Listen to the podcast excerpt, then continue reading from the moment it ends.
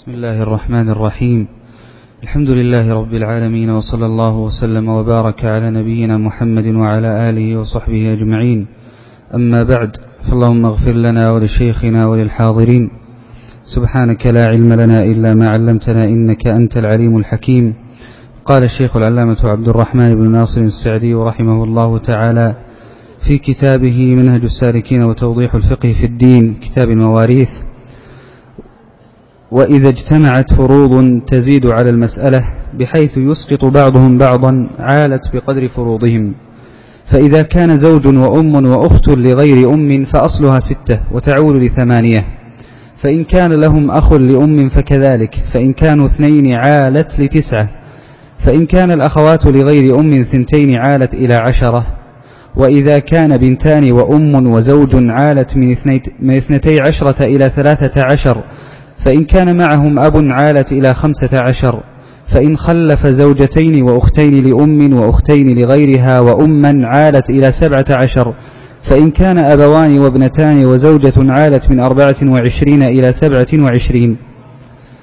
وإن كانت الفروض أقل من المسألة ولم بسم الله الرحمن الرحيم الحمد لله رب العالمين صلى الله وسلم وبارك على نبينا محمد وعلى آله وصحبه أجمعين. أما بعد فقد كنا في الدرس الماضي تحدثنا عن عن أصل المسألة أن نعرف ما الذي تخرج منه المسألة وما يسمى بأصل المسألة. عرفنا كيف نستخرج أصل المسألة. وقلنا إن أصول المسائل سبعة.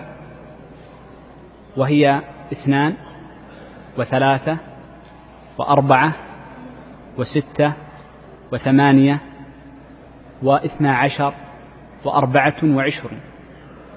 لا يمكن أن تخرج مسألة من غير هذه الأصول السبعة تماما وسنذكرها بعد قليل في الشرح.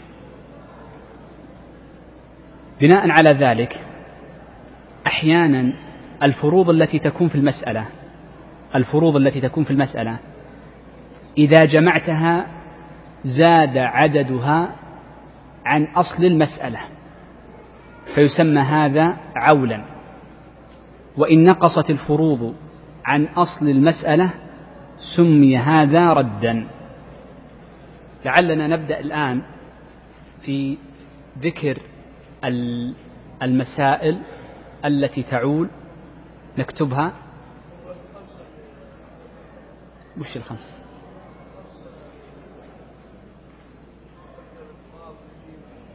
هذه انتهينا من هذيك. ثلاثة. الجهات. أيوة الجهة. جيم. ثم الدرجة المنزلة بالميم. المنزلة أو القوة القوة قاف. زين. ثم بعد ذلك الجهة والقوة. ثم بعد ذلك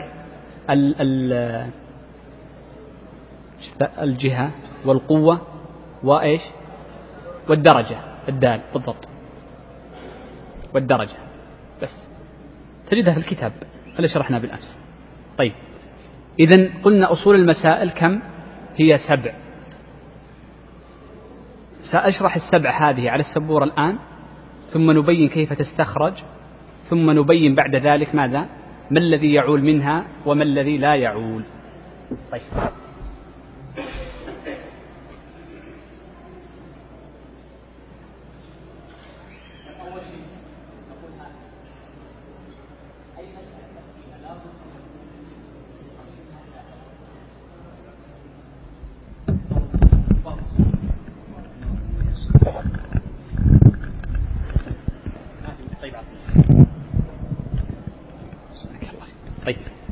إذا امش معي دائما أي مسألة تأتيك لابد أن ترسم لها ترسم لها جدولا. الجدول الأول أو الخانة الأولى فيه هذه تجعل فيها الوارثين. هؤلاء تعد فيها الوارثين.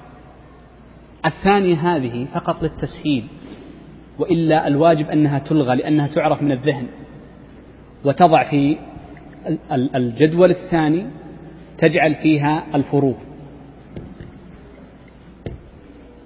بمعنى مثلا أم ويوجد جمع من الإخوة فتقول سدس. أم وأختان شقيقتان مثلا وعم مثلا مثلا. إذا هنا الوارثون. ثم في الثانية تجعل الفروض التي قدرها الله عز وجل في كتابه فالأختان الشقيقتان يأخذن الثلثين والعم يأخذ الباقي. الجدول الثالث هذا الذي يهمنا هذا نسميه أصل المسألة.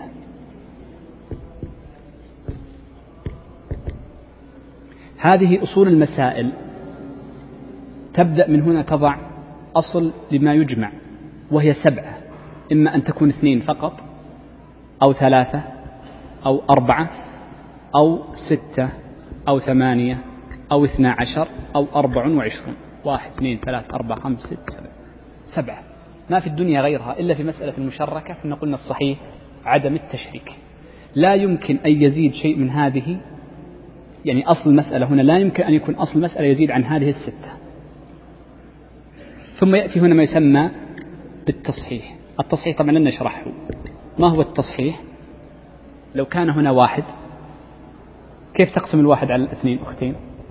إذا تضرب اثنين في واحد ثم تجعل ضعفها هنا. هذه أمرها سهل ولكن ليس هو موضوعنا. فإن تصحيح المسألة وبعده قسمة التركة.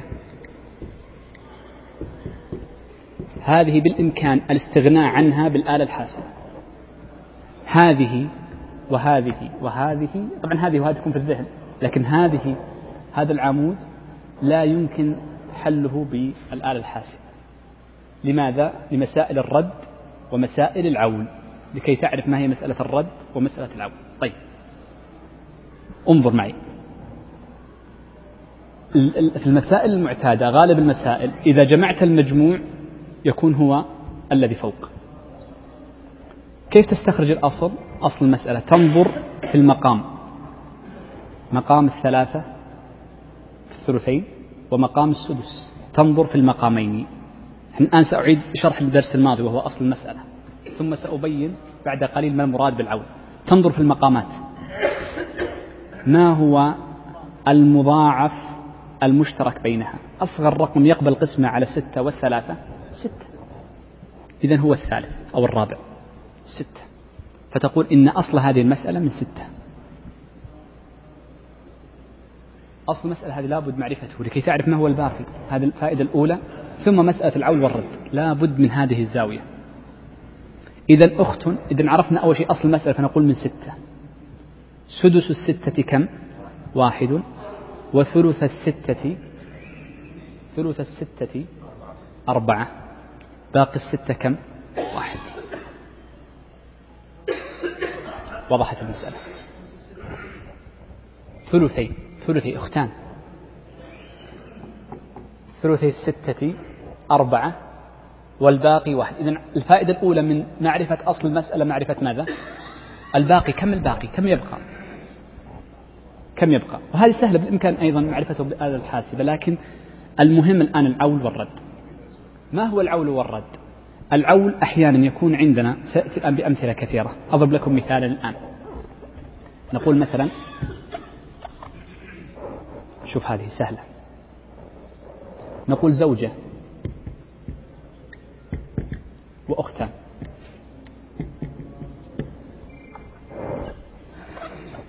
أعطني الفروض. مع أن يجب هذه مع كثرة تكرارك أن تحلها في ذهنك. الزوجة كم لها؟ الربع. والأختان الثلثان. وأم. كم؟ سدس. طيب خلينا خل نشيل الأم. أحسن.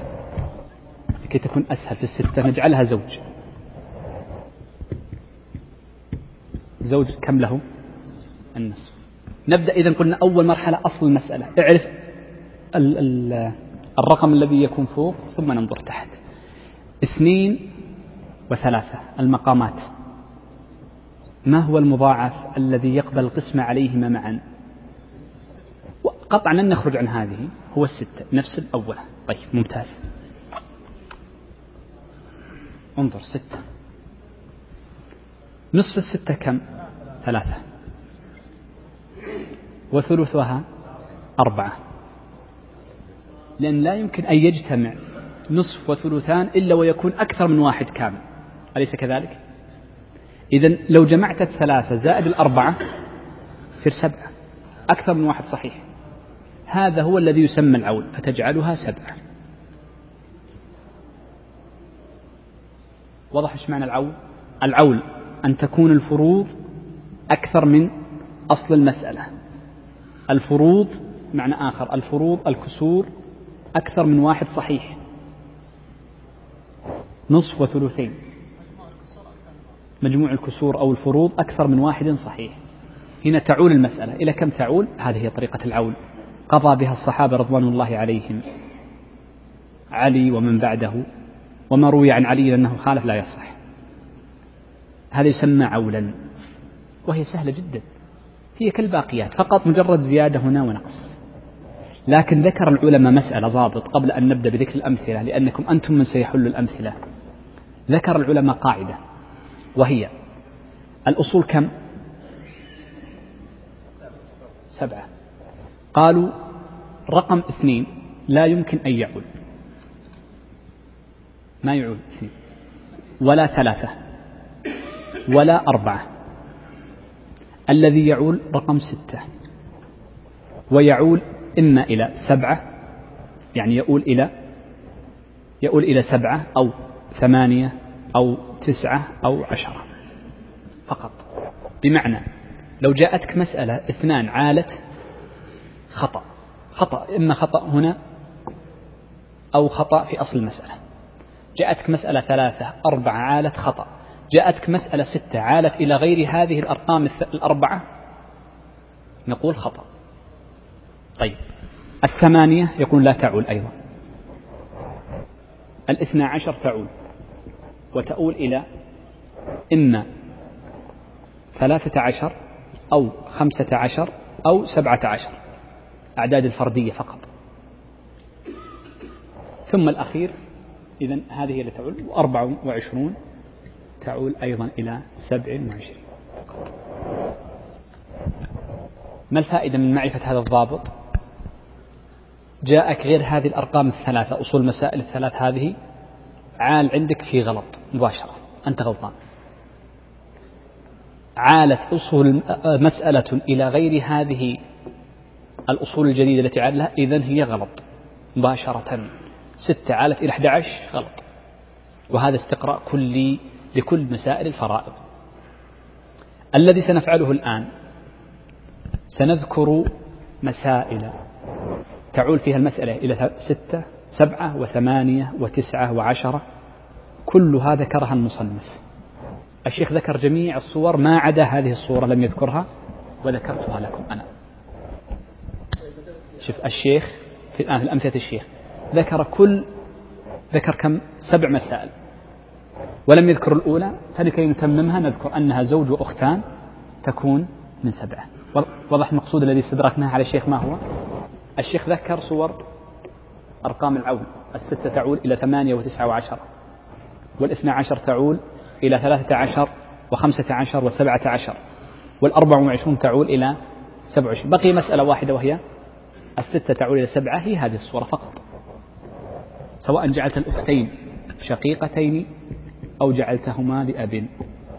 لا فرق. في إشكال في هذه المسألة؟ قبل أن تجيبوا أنتم الله يعينكم. سمي شيخ. لا. لماذا؟ لأن الثمانية ما تكون أصل إلا إذا كان في ثمن. زوجة مع وجود ولد. هنا ما فيها ما فيها ثمن. أصلها عالت. فالسدس شوف السدس صار في الحقيقة ثمنا.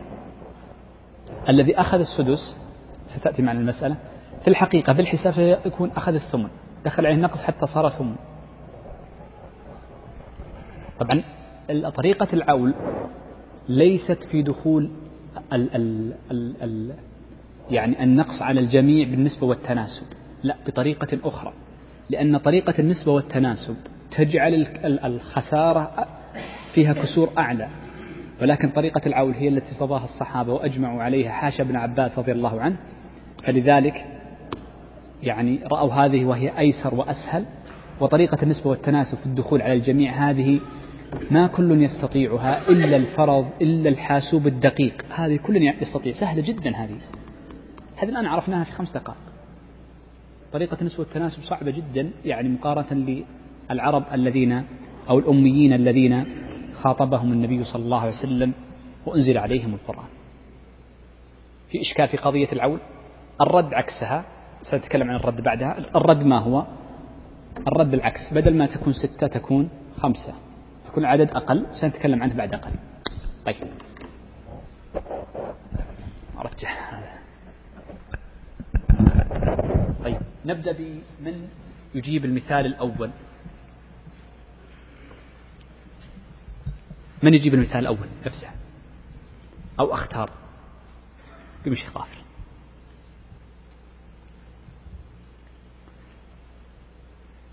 الله يعينك تمسح يا شيخ.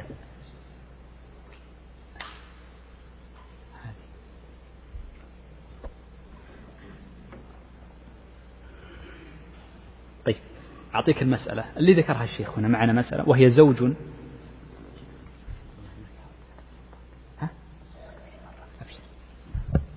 زوج أم. أخت شقيقة. طبعا لما نقول أخت لغير أم تشمل اثنين. الأخت الشقيقة وتشمل ماذا؟ الأخت لأب معنى غير أم. تفضل أول شيء نبدأ بالفروض أسهل لنا جميعا. الزوج يأخذ النصف. ليش؟ لعدم أحسن. ممتاز. بيض الله وجهك. لماذا يا شيخنا؟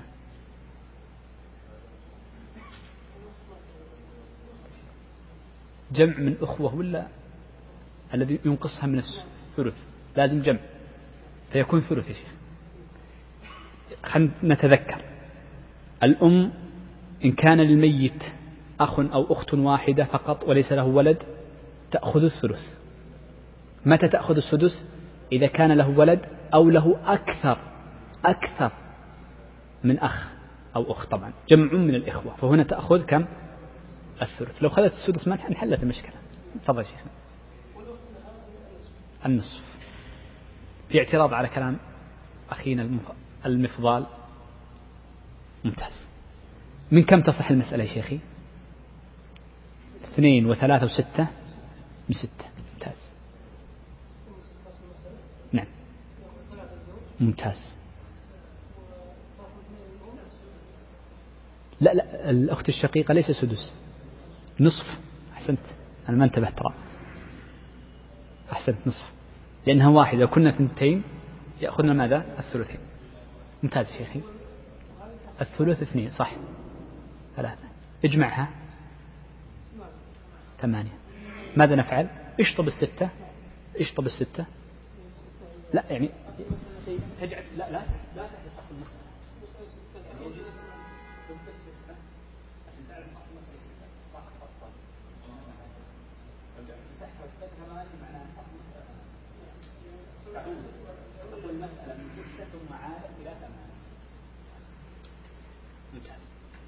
أيضا الله طيب.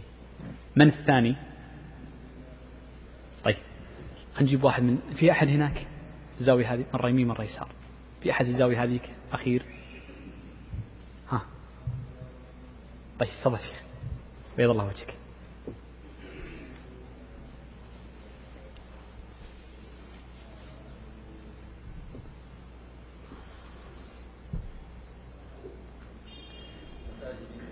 لنفسها خل خلها خلها عدلها بس شل كلمة شين فقط. أخت بدل شين خلها أخت لأب. اجعلها أخت لأب.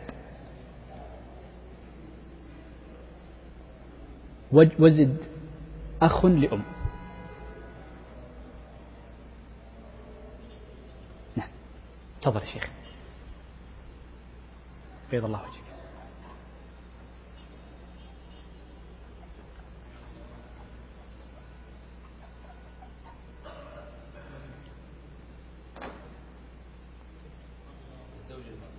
ممتاز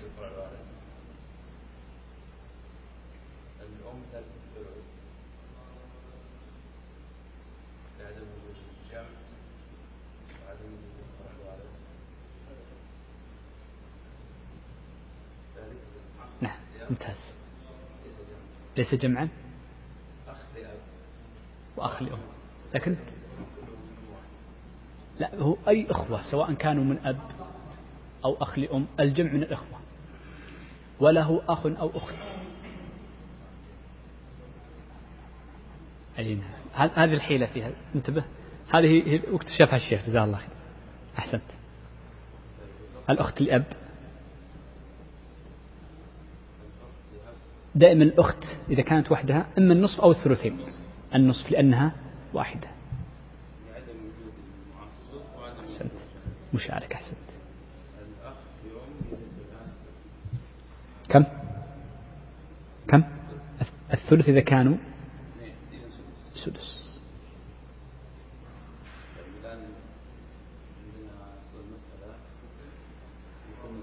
ممتاز. صحيح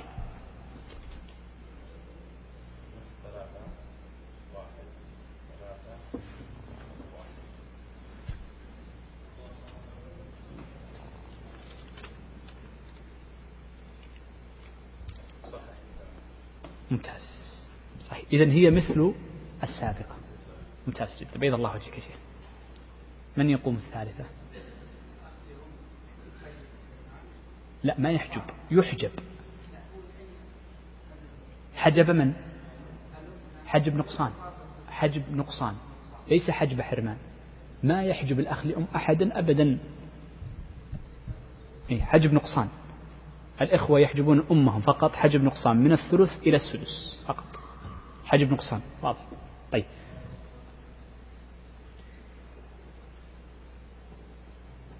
طيب.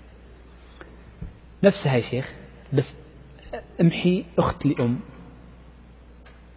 أو لا لا إيش يقول هنا؟ وإن كانوا اثنين. طيب. امح أخ لأم. واجعلها أختين لأم. إحنا نمشي نفس ترتيب الشيخ نفس مسائل الشيخ بالترتيب لكي نعرف كيف جاءت المسائل. اللي هي قوله فإن. رقم ثلاثة فإن كانوا أختين عالت إلى كذا.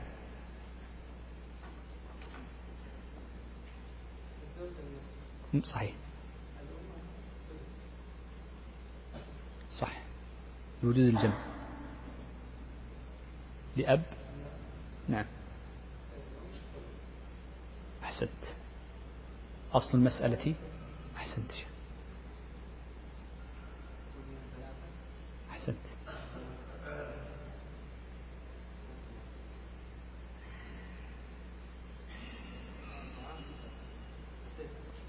عادت إلى تسعة فقط. شفت هذه المسح أصل المسألة بشرطة صغيرة ثم تسعة تدلنا على أن المسألة ماذا؟ عائلة عائلة. أول ما تنظر لها تعرف المسألة عائلة. وضحت المسألة. طيب التي بعدها؟ هو الكل. المسائل كم عددها؟ ثمان. طيب من يقوم شيخ؟ تفضل شيخ. الباقيات أسهل طبعا لا شك. التي بعدها. لا الأم الزوج دعها والأم دعها والأختين لأم دعهم. امسح الأخت لأب. واجعلها أختين شقيقتين.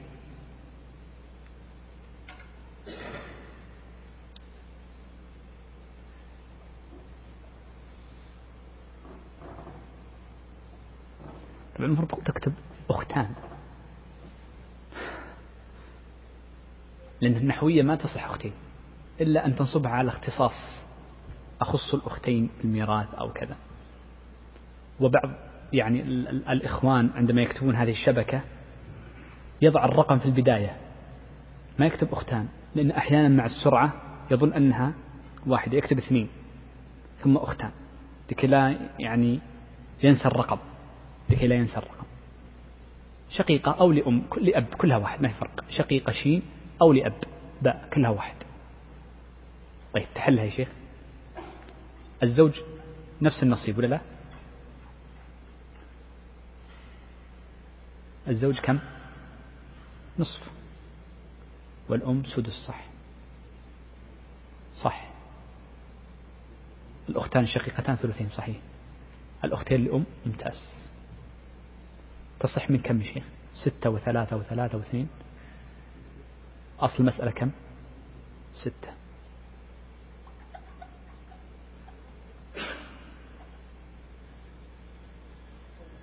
صحيح.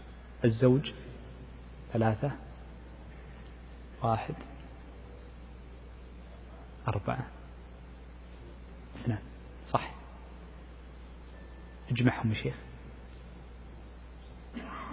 عشرة ممتاز.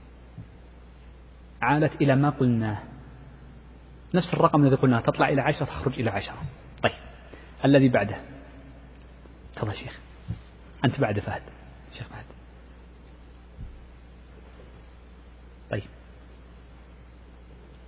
تمسحها كلها يا شيخ لأن هذه دائما آه، خذ قاعدة. أي مسألة تعول من من أصل الستة لا بد أن يكون فيها زوج ولا بد أن يكون فيها أم لأن فيها سدس. ما يكون فيها زوجة أبدا أبدا أبدا. لأن الزوجة من أربعة. إيه؟ نأخذ المسألة الثانية التي نقول ابنتان. ابنتان وأم وزوج. الابنتان لهما الثلثان أحسنت. والأم لوجود الفرع الوارث ولو واحدا أحسنت شيخ.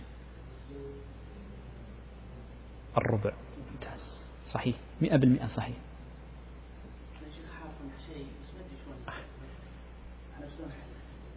لا نبدأ الآن. ما هو أصل المسألة؟ إيه؟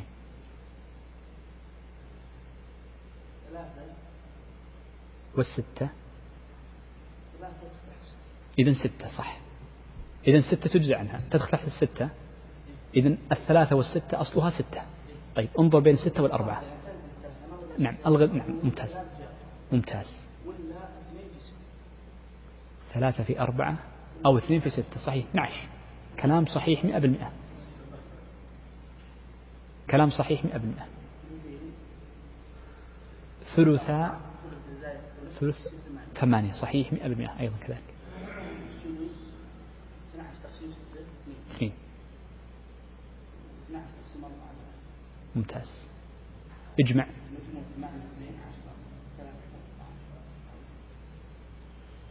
ممتاز.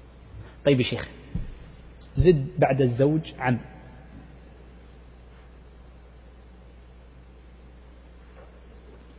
ما هو فرضه العم؟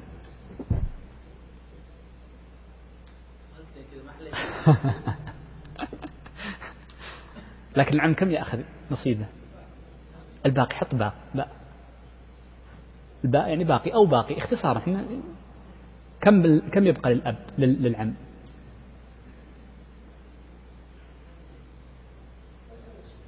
ما يبقى شيء. إذا دائما دائما خذ أي مسألة تأتيك. بعد ما توزع تحط الفرض اجمع الجميع.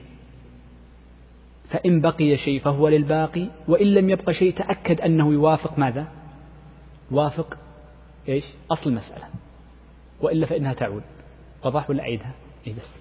أنا أردت فقط أن أبين لك. دائما أي مسألة تعول ما فيها باقي. لا يمكن تعول مسألة فيها باقي. لا يمكن. يعني أحد يرث تعصيبا. كلهم فروض فروض فروض. طيب. نفسها يا شيخ. طيب ما دامك مسحتها مسحتها. آه طيب ضع زوج.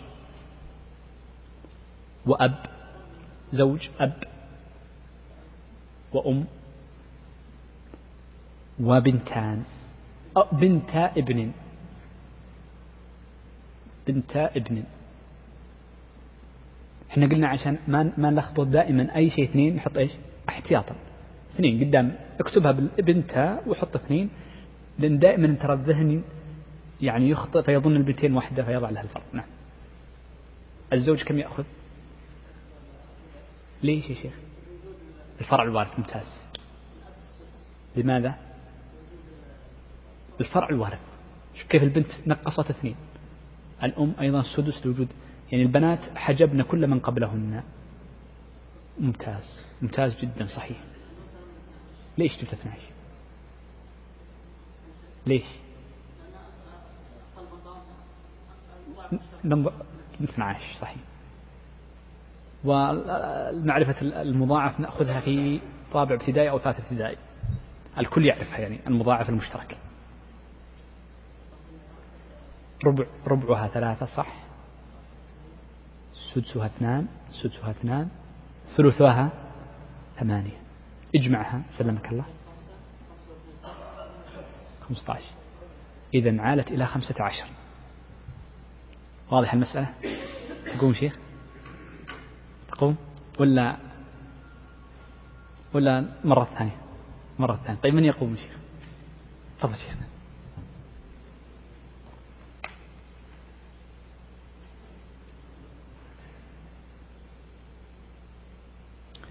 امسحها كاملة. كل الأخضر امسحها ولا كامل.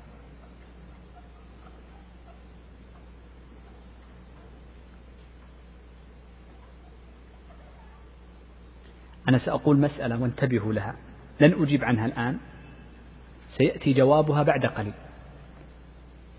لا تكتبها. لو أن امرأ مات عن خمس زوجات كم ترث منهن؟ لا يرث إلا أربع. هذه سنتكلم عنها بعد قليل. طيب عشان إذا امتحنك واحد كتب لك خمس زوجات على طول ألغي الخمس واجعلها كم؟ أربعا عرفتوا كيف؟ يعني لما الآن أمتحن وأقول خمس زوجات لما يريد أن يصحح المسألة ما تصحح من خمسة تصحح من على أنهن أربع زوجات. طيب ثلاث زوجات هذه المسألة التي بعدها ثلاث زوجات أخوين لأم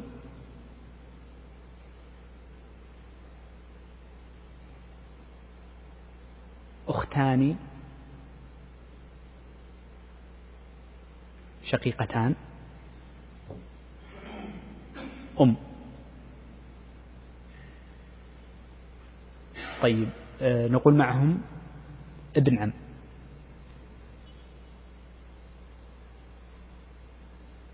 طيب تفضل قسمها يا شيخ. طيب ثلاثة شيخ. يصلح الربع واحد؟ ما نكثر. طيب ما يخالف. الربع أحسنت. أحسنت. لأنهم أكثر من واحد. أحسنت. أحسنت. أحسنت. أحسنت. الجمع من الإخوة. أحسنت. أحسنت. حط باء لا لا ما يرث. ما يرث إكس. لكن هذا باء يرث. له الباقي. عبد الله أعلم. يبقى شيء ما يبقى شيء. تفضل. أربعة وثلاثة وثلاثة وستة. الثلاثة ألغيها. من 12 واضحة جدا. أحسنت. ثلاثة. ممتاز. ثلث اثنى عشر أربعة. أربعة أربعة يا شيخ نعم ثلث لا ثلثاها طال عمرك.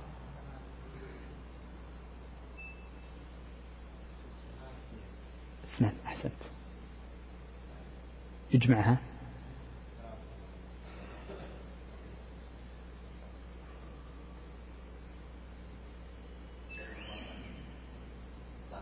لا. 16 ما يجي. لازم لازم واحد من الأرقام الثلاثة التي عندك. عشر خمسة عشر وسبعة عشر. سبعة. وثمانية خمسة عشر. واثنان. طيب. أحسنت. أحسنت. بيض الله وجهك. آخر مسألة. من يتطوع؟ من يتطوع؟ تفضل شيخ. جزاك الله خير. سهلة جدا. آخر مسألة سهلة.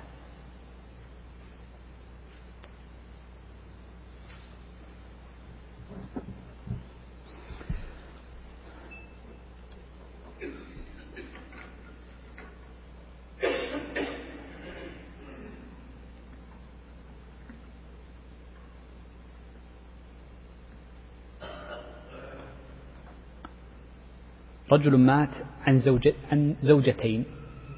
زوجتين. زين ممتاز. زوجتان.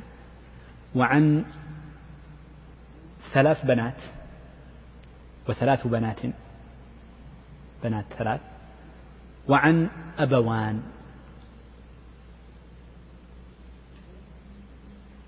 شلون يا شيخ يصير له, له أبوان؟ أب أبو أبو. لا. إذا قلنا أبوان يعني أب وأم. أب وأم. إذا ضع أب. لا حط الأم تحت يا شيخ. حط الأم تحت. أيوة هنا أم. ممتاز. ممتاز جدا. بيض الله وجهك شيخ. الزوجة كم ترث طال عمرك؟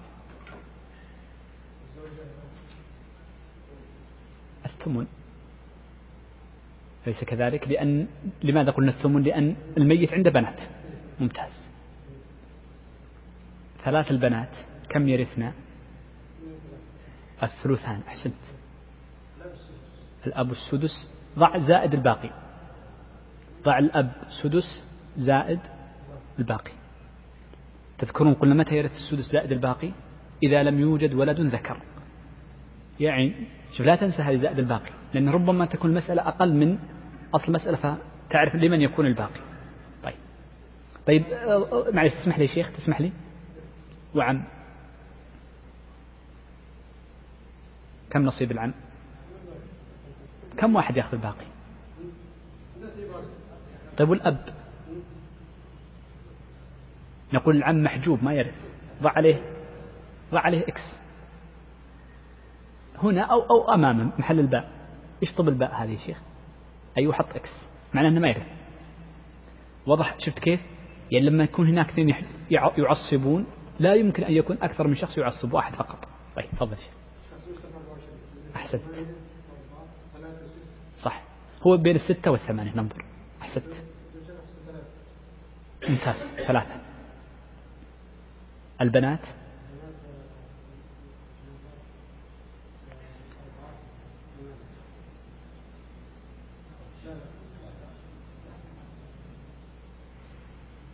صح. ستة عشر. أربعة. طيب نجمعها. إذا كانت أقل من أربعة وعشرين نعطي الباقي لمن؟ سبعة وعشرين. ماذا نفعل يا شيخ؟ سبعة وعشرين. صحيح. ممتاز جدا. بيض الله وجهك في الدنيا والآخرة. طيب أنا سوف يعني أقول كلمة خارج الدرس لكن لكي نفهمها في قضية المسألة التي بعده وهي تصحيح المسألة. ما المراد به؟ بسرعة بسرعة شديدة جدا. نفس المسألة التي حلها. هنا قضية تصحيح المسألة التي هي هذه. الزاوية تصحيح المسألة ما هو؟ للفائدة مع أنها ليست يعني بالإمكان أن تحلها الآن. لما يأتيك مبلغ تستطيع أن تحله مباشرة بالآلة الحاسبة. عندك مليون ريال. تريد أن تقسم على هذه التركة. ماذا تفعل؟ تأخذ المليون قسمة سبع وعشرين ضرب. ضرب كم؟ ضرب ثلاثة يكون نصيب الزوجات. كم عدد الزوجات؟ ثنتين. يخرج لك نصيب الزوجة الواحدة. أعيدها. الآن. نتعامل مع ماذا؟ مع الآلة الحاسبة. سأذكر لكم كيف الآلة الحاسبة. ثم سأذكر طريقة الفقهاء قديما سواء القسمة بالقرار مع القسمة هم يقسمون من 24 باعتبار أنها تقبل قسمة على كل شيء. بالآلة الحاسبة إذا أنهيت أصل المسألة بهذا الترتيب تأتي المبلغ التركة. جيد؟ ثم التركة قسمة ماذا؟ أصل المسألة. ثم ضرب ماذا؟ نصيب. ال ال ال الوارث. نصيب الوارث. زين؟ ثم قسمة مرة ثانية قسمة إيش؟ عدد الرؤوس. الصحيح الهمزة أنها تكتب على واوين على الواو الأولى. في هذه مثل رؤوس شؤون وغيرها. هذه الطريقة بالآلة الحاسبة. الناس الآن كلهم يتعاملون بالآلة الحاسبة. لذلك نستغني عن التصحيح وعن قسمة التركة. لكن سأذكرها لكم إن شئتم. التركة ما هي؟ كم فلوس الميت؟ أصل المسألة هو ماذا؟ الذي نحن نشتغل فيه قبل شوي. ما توصلنا إليه. نصيب الورثة في نفس الخانة الأخيرة. عدد الرؤوس هنا كم؟ اثنين وهنا كم؟ ثلاثة. خمس بنات خمس بنات إن شاء الله مليون. ما يمكن مليون لكن وهكذا. وضحت طريقتها بالآلة الحاسبة وهو الأسهل. الأسهل دائما تستطيع أن تمشي بهذه الطريقة. احفظ هذه هذه يعني تختصر لك قضية التصحيح. لكن مثال في التصحيح فقط من باب التصحيح. إذا أردنا أن نصحح ننظر بين نصيب الوارث مع عدد الرؤوس. إذا كانت تقبل القسمة الحمد لله.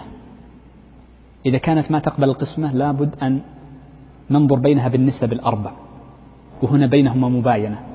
فنقول يضرب في اثنين لهذه. وهنا أيضا في ثلاثة في ستة.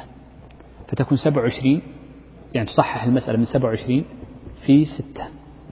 ما أدري كم تطلع. عشرين في ستة مئة وعشرين. كيف طلع؟ بالنظر بين الرؤوس. هنا ليست خمسة ثلاثة. تنظر بين الرؤوس وبين نصيب الوارث من كل واحد من, من أصل المسألة. فإن كانت طبعا تنظر بالنسبة بالأربع فإن كانت بينها توافق الحمد لله. لكن هنا بينها تباين. يعني لا يقبل القسمة مطلقا. ولا في قاسم مشترك بينهما فنقول اثنين ما تقبل القسمة على ثلاثة. إذا تثبت هنا اثنين. على جنب. والثلاثة مع الستة عشر ما تقبل قسمة أبدا. إذا فتثبت الثلاثة. ثم تنظر بين الاثنين والثلاثة بالنسبة الأربع ما في. أو بالنسبة يعني التوافق والتباين. ممكن أيضا بالتداخل. إذا كان تداخل خلاص التغت. فتنظر أيضا بينها فتكون ستة. فتضربها في ستة. كل هذه لا أهمية لها الآن مع وجود ماذا؟ الآلة الحاسبة. تضربها في ستة تطلع 120 وستة في 162 عليه ترى ما أدري. عليك. وستة في ثلاثة كم؟ ثمانية عشر. وستة في آه، أربعة أربعة وعشرين. هنا وأربعة وعشرين هنا. وستة في ستة عشر ستين ستة وتسعين. إذا صحت المسألة من مئة واثنين وستين. هذه قسمها على اثنين تقبل قسمة قسمها على ثلاثة تقبل قسمة وهكذا. ثم التركة ما هي يأتي المبلغ هذا وتقسمه على 162 ثم تضربه على هذه. نحن ألغيناها بالأخيرة وهي قسمة على عدد الرؤوس. واضح؟ القاسم مشترك وهو أسهل الآن. القاسم المشترك الكل منا يعرفه لأن الرياضيات الحديثة والحساب الحديث ندرسه من في الثالث ابتدائي. الكل منا يعرفه. بالضبط. طيب. انظر الآن. هذه يسمى عول. هذه يسمى ماذا؟ عول. الآن سنتكلم عن مسألة تختلف. عكس العول يسمى الرد. الرد ما هو؟ أن أصل المسألة اثنين أو ثلاثة. طبعا اثنين لا يمكن. لا حتى الاثنين ممكن. حتى الاثنين ممكن. اثنين أو ثلاثة أو أصول مسائل. شوف مكتوب عندك سبعة أصول مسائل. اثنين ثلاثة أربعة ستة ثمانية اثنا عشر أربع وعشرون. هذه الأصول الثمانية السبعة عندما تقسم التركة تجد أن نصيبهم أقل ولا يوجد باقي يأخذ رجل يأخذ الباقي. أمثلتها بالملايين هذه وليس لها ضابط مش زي العول وإنما غيره. جاي انظر كيف. يعني مثلا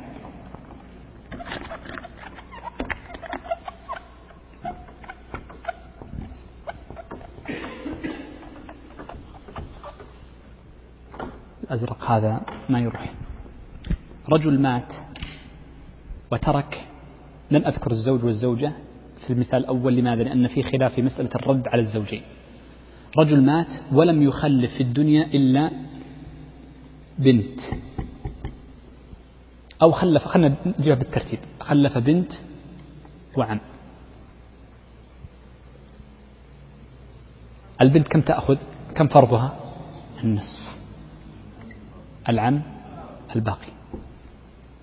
واضح؟ طيب. أصل المسألة من كم؟ واضح جدا جدا جدا اثنين. نصيب البنت كم؟ واحد. وعمها واحد. هذه سهلة. طيب.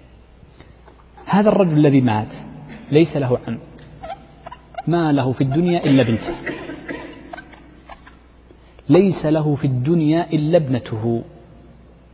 لك عم مالي عم ابن عم مالي ابن عم أخ مالي أخ أب جد ما عنده شيء أبدا. البنت كم تأخذ؟ النصف. أصل المسألة من كم؟ اثنين. تأخذ كم البنت؟ واحد. طيب اجمع واحد. النصف الثاني الواحد الثاني من يأخذه؟ ما فيه. فيرد إليها. فتأخذه هي. فنقول البنت تأخذ ميراثا النصف فرضا والباقي ردا. إذا لو مات الشخص عن عن وارث واحد ولم يستوعب ميراثه فرضه التركة فإنه يأخذه ويأخذ الباقي ردا. من يأخذ الباقي؟ ما نقول يذهب لبيت المال وإنما يأخذه ردا وهذا هو الصحيح لأنه ثبت عن الصحابة القضاء بالرد. واضحة هذه؟ واضحة؟ طيب رجل مات عن أختين. خلينا نمشي بالترتيب. أختين.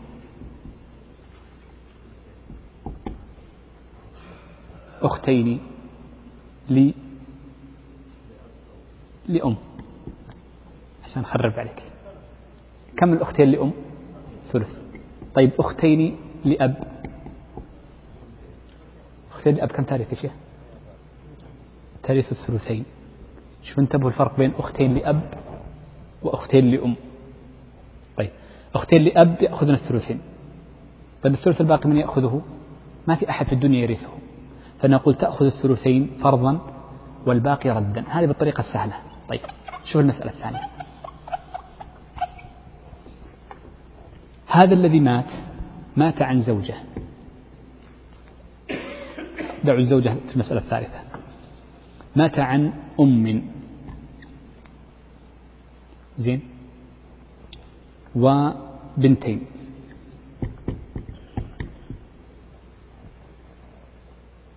عشان ما نلخبطها. اقسموها لنا. الأم تأخذ.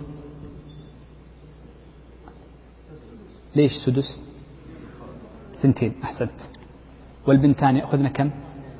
الثلثان أحسنت. أصل المسألة من كم؟ ستة. شوف معي. الأم كم لها من الستة واحد. البنتان؟ أربعة. في أحد يأخذ الباقي؟ ما في أصل ما عندنا وارث. فلذلك إذا كنت استفتيت يجب أن تبحث اسأل اللي سألك. طيب في عم في أب في جد؟ بعض الناس ما يعرف من هو الوارث. الواحد من يأخذه الباقي اللي هو السدس الباقي في الحقيقة؟ يرد إليهم. كيف يرد إليهم؟ عكس العول بدل ستة تطلع خمسة. واضحة؟ عكس العول بدل ما تكون ستة تكون خمسة. نقص واحد لو في معصب يعني مثلها عطني معصب لهؤلاء. عم. إذا عم له الباقي أخذ واحد. خلاص تصبح من ستة. لا يمكن أن يكون رد أو عول مع وجود معصب. دائما كلها أصحاب فروض الذي في خلاف بين أهل العلم إذا كان إذا كان إذا كان الذي يرد إليهم أحدهم زوج أو زوجة. هل يرد للزوجين؟ زوج وأم.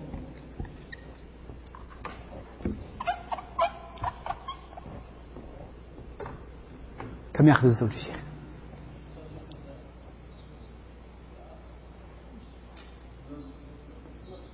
أكيد. أكيد. ترى في ذمتك. نصف. صح. النصف. طيب. الأم كم تأخذ؟ تأخذ الثلث. ليش؟ ما في ولد أبدا لا ولد ولا بنت ولا ولا ولا إخوان يعني مطلقا. فإنها تأخذ الثلث. بالعقل ثلث زائد نصف أقل من واحد كامل صح ولا لا؟ يجب أن تبحث. اسأل هذا الميت اللي سألك. يوجد له أخ عم ابن عم ولو بعيد في الجد العشرين. ما في. طيب. كيف ترد على هذه المسألة؟ من رأى الرد طبعا هو الصحيح أن, أن الزوجان يرد عليهما وهو الأسهل في الحساب وهو الصحيح. من نذكر من يرى أن الزوجين لا يرد عليهما. فنقول ماذا؟ من كم المسألة؟ من؟ من ستة. النصف كم؟ ثلاثة. والثلث؟ اثنان. اجمع. خمسة.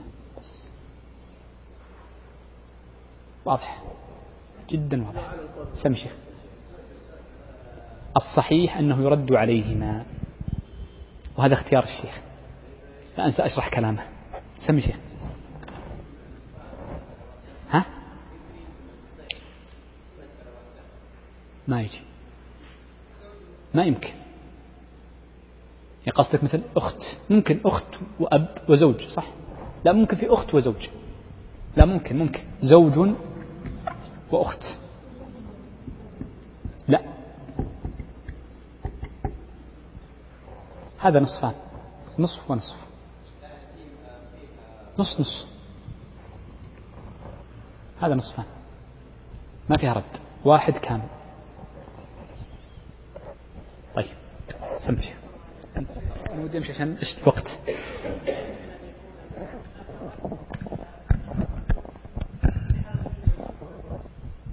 لا يمكن وجود رد مع وجود معصب صح. العول لا لأن, حتى العول العول ما يكون فيها معصب. لا يرث المعصب. قد يكون وجود معصب لكن ما يمكن أن تقول ورثته. هذا قصدي. طيب. إذا قولش كلهم. على الصحيح كلهم حتى لو كان أحد الزوجين حاضرا. أعطهم فروضهم ثم نقص اللي فوق.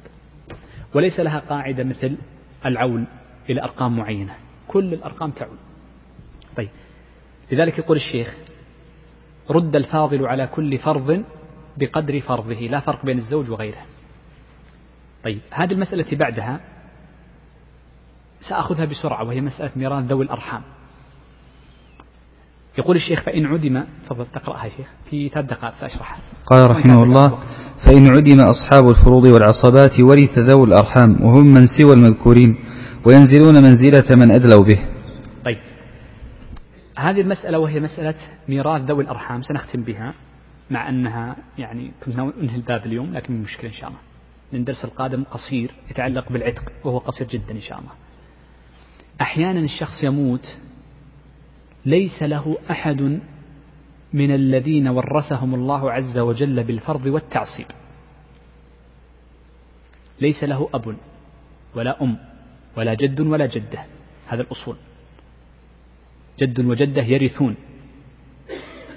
هناك جد لا يرث. من هو الجد الذي لا يرث؟ الذي يدلي للميت بأم سواء أناث خلص أو بذكر بين أنثى بين الذكور. لا. غير. الكلال ليس له أب ولا أم لكن له إخوة.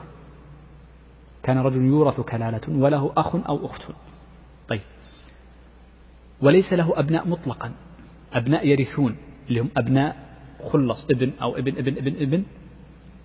أو بنات أدلين بذكر. بنت أو بنت ابن بنت ابن ابن ابن. بنت ابن ابن ابن ابن. لا يوجد من هؤلاء أحد.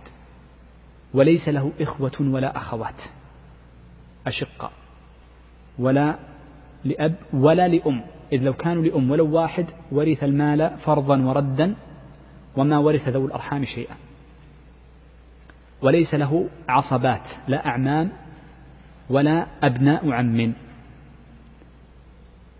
وليس له إخوة أيضا ولا أخوات ولا أبناء ولا أبناء أخ.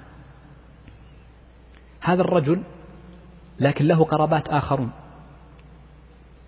القرابات الآخرون هؤلاء يسمون في باب الفرائض فقط بذوي الأرحام. يسمون ذوي الأرحام.